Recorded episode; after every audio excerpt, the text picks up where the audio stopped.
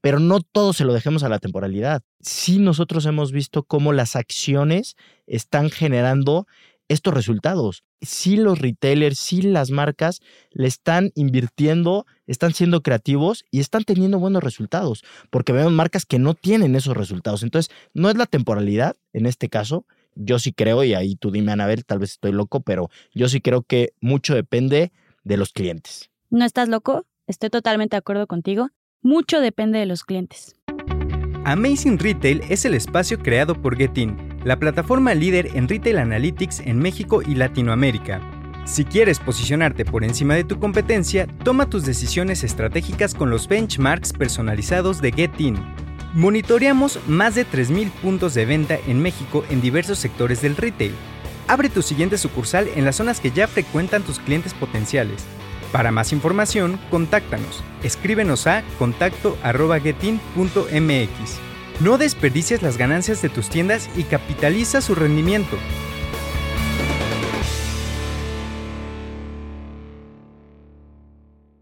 Bienvenidos a Amazing Retail. Yo soy Francisco. Y yo, Anabel.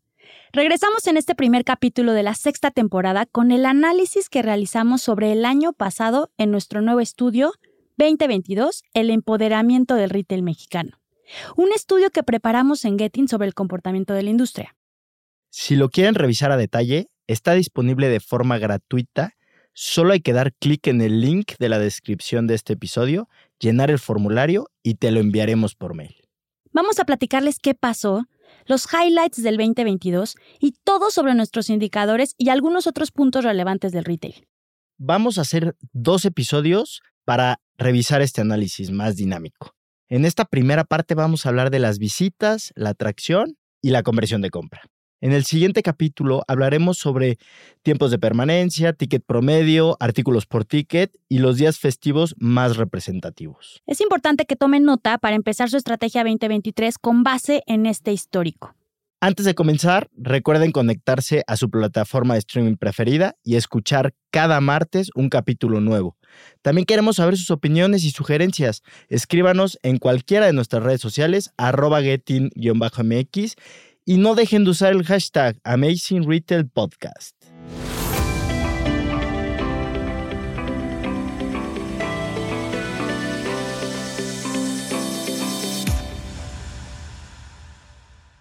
Pues Frank, para empezar les vamos a dar un poco de contexto. A lo largo del 2022 vimos con fundamentos que todo lo que decían sobre la muerte de la industria del retail no fue de todo cierto. Porque después de años de pandemia, donde la industria más castigada fueron las tiendas físicas, la gente demostró la importancia que tiene la experiencia de compra en este canal.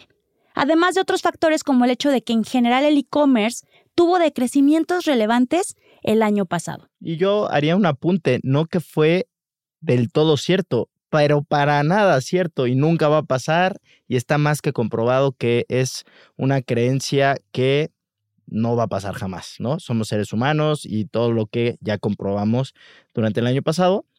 Y esto puso las condiciones idóneas para que desde los primeros meses del 2022 las marcas pusieran atención a sus estrategias, porque los indicadores de afluencia, visitas y ventas comenzaron a despuntar de forma general a lo que habíamos visto justamente en el 2021 y en el 2020. Entonces, el 2022 lo consideramos como un año que funcionó para deconstruir viejos paradigmas de la industria en todos los sentidos pensados y que ayudó a que los retailers dieran importancia al análisis de sus datos, porque encontraron que el monitoreo constante de sus acciones es lo que les ayuda a optimizar recursos y generar mayores ventas. Algo importante a destacar es que el último trimestre del 2022, los compradores de las tiendas físicas fueron mucho más reservados con el gasto de su dinero. Y esto lo vimos muy claro con las marcas que entendieron a sus consumidores en los primeros meses del 2022, que como nosotros mismos lo hemos dicho mucho en este podcast, ofrecieron productos innovadores y con valor agregado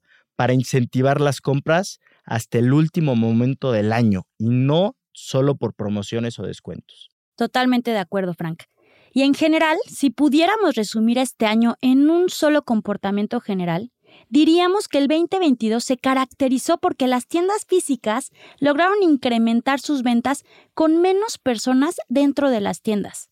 Y lo más relevante de este comentario es que incluso en varios casos con mayores ingresos en ventas que 2019, donde se supone que las condiciones de compras eran las indicadas.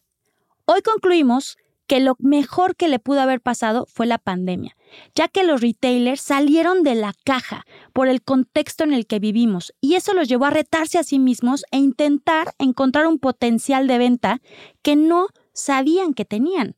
Lo relevante será que de aquí en adelante, Frank, no bajen el nivel del que ya han logrado. Que es un gran reto.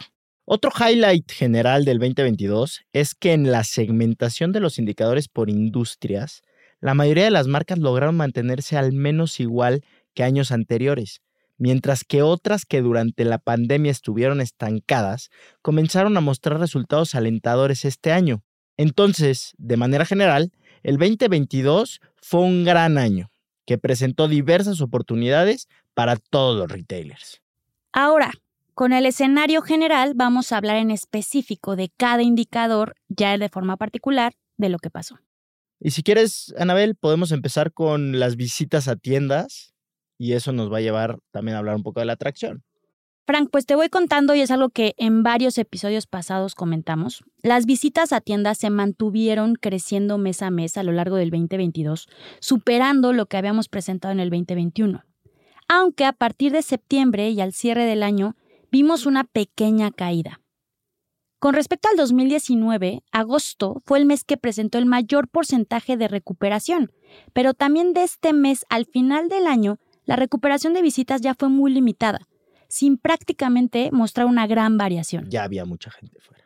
Correcto. Hablando de la atracción, el dato relevante es que después de dos años, en octubre del año pasado, del 2022, la atracción a las tiendas creció por primera vez cuando la comparamos contra el 2021, derivado del impacto de las estrategias que las marcas empezaron a implementar en sus vitrinas. Se dieron cuenta que las marcas tenían que hacer cosas para atraer a la gente. Frank, y esto que comentas es muy importante porque la tendencia indicaría que para el 2023 este indicador siga la alza.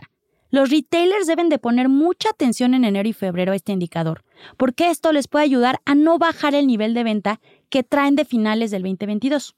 Sobre todo pensando que las acciones que se implementaron en los últimos meses ya logran darle la vuelta a este indicador y ser más atractivos. Y otra cosa importante que vale la pena comentar es que pensaríamos que también el fin de año ayuda mucho de la temporalidad, etcétera. Puede ser, pero no todo se lo dejemos a la temporalidad. Sí nosotros hemos visto cómo las acciones están generando estos resultados. Sí los retailers, sí las marcas le están invirtiendo, están siendo creativos y están teniendo buenos resultados, porque vemos marcas que no tienen esos resultados. Entonces, no es la temporalidad en este caso. Yo sí creo, y ahí tú dime, Anabel, tal vez estoy loco, pero yo sí creo que mucho depende de los clientes.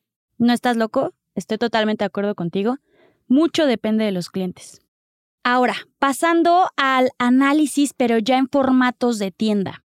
Los centros comerciales tuvieron mayor crecimiento en recuperación de visitas desde agosto. Estos presentaron un incremento positivo comparado al 2021.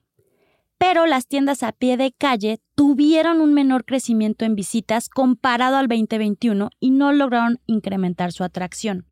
Y si hablamos de la segmentación por regiones a nivel de todo el país, pues tenemos que decir que la región que mantuvo el crecimiento de visitas más constante fue el sur.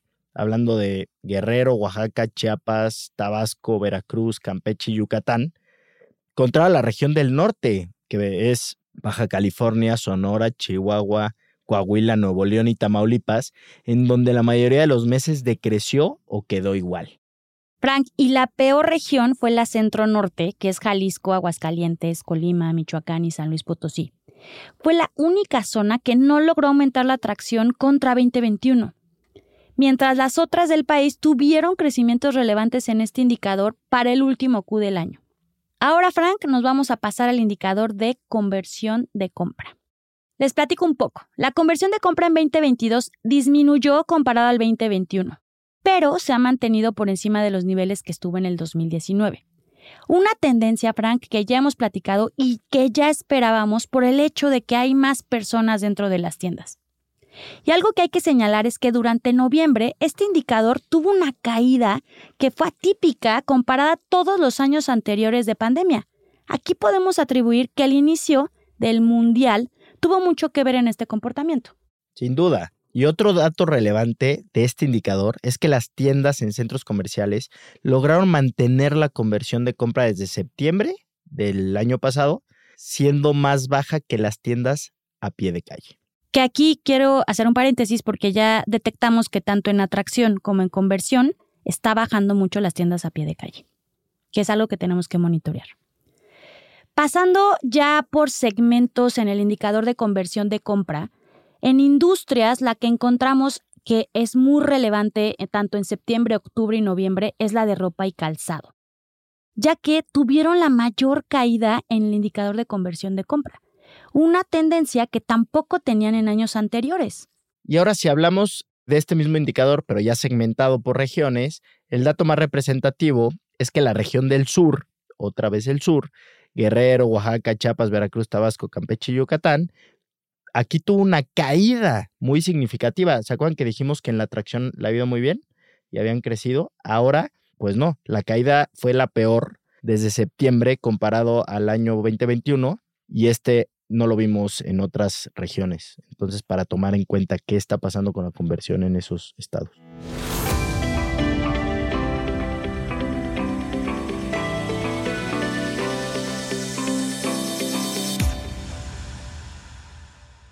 Pues súper, Frank, nos estamos acercando al final de la primera parte de este episodio y a mí me gustaría concluir que tenemos varios factores que influyen tanto en la atracción como en la conversión.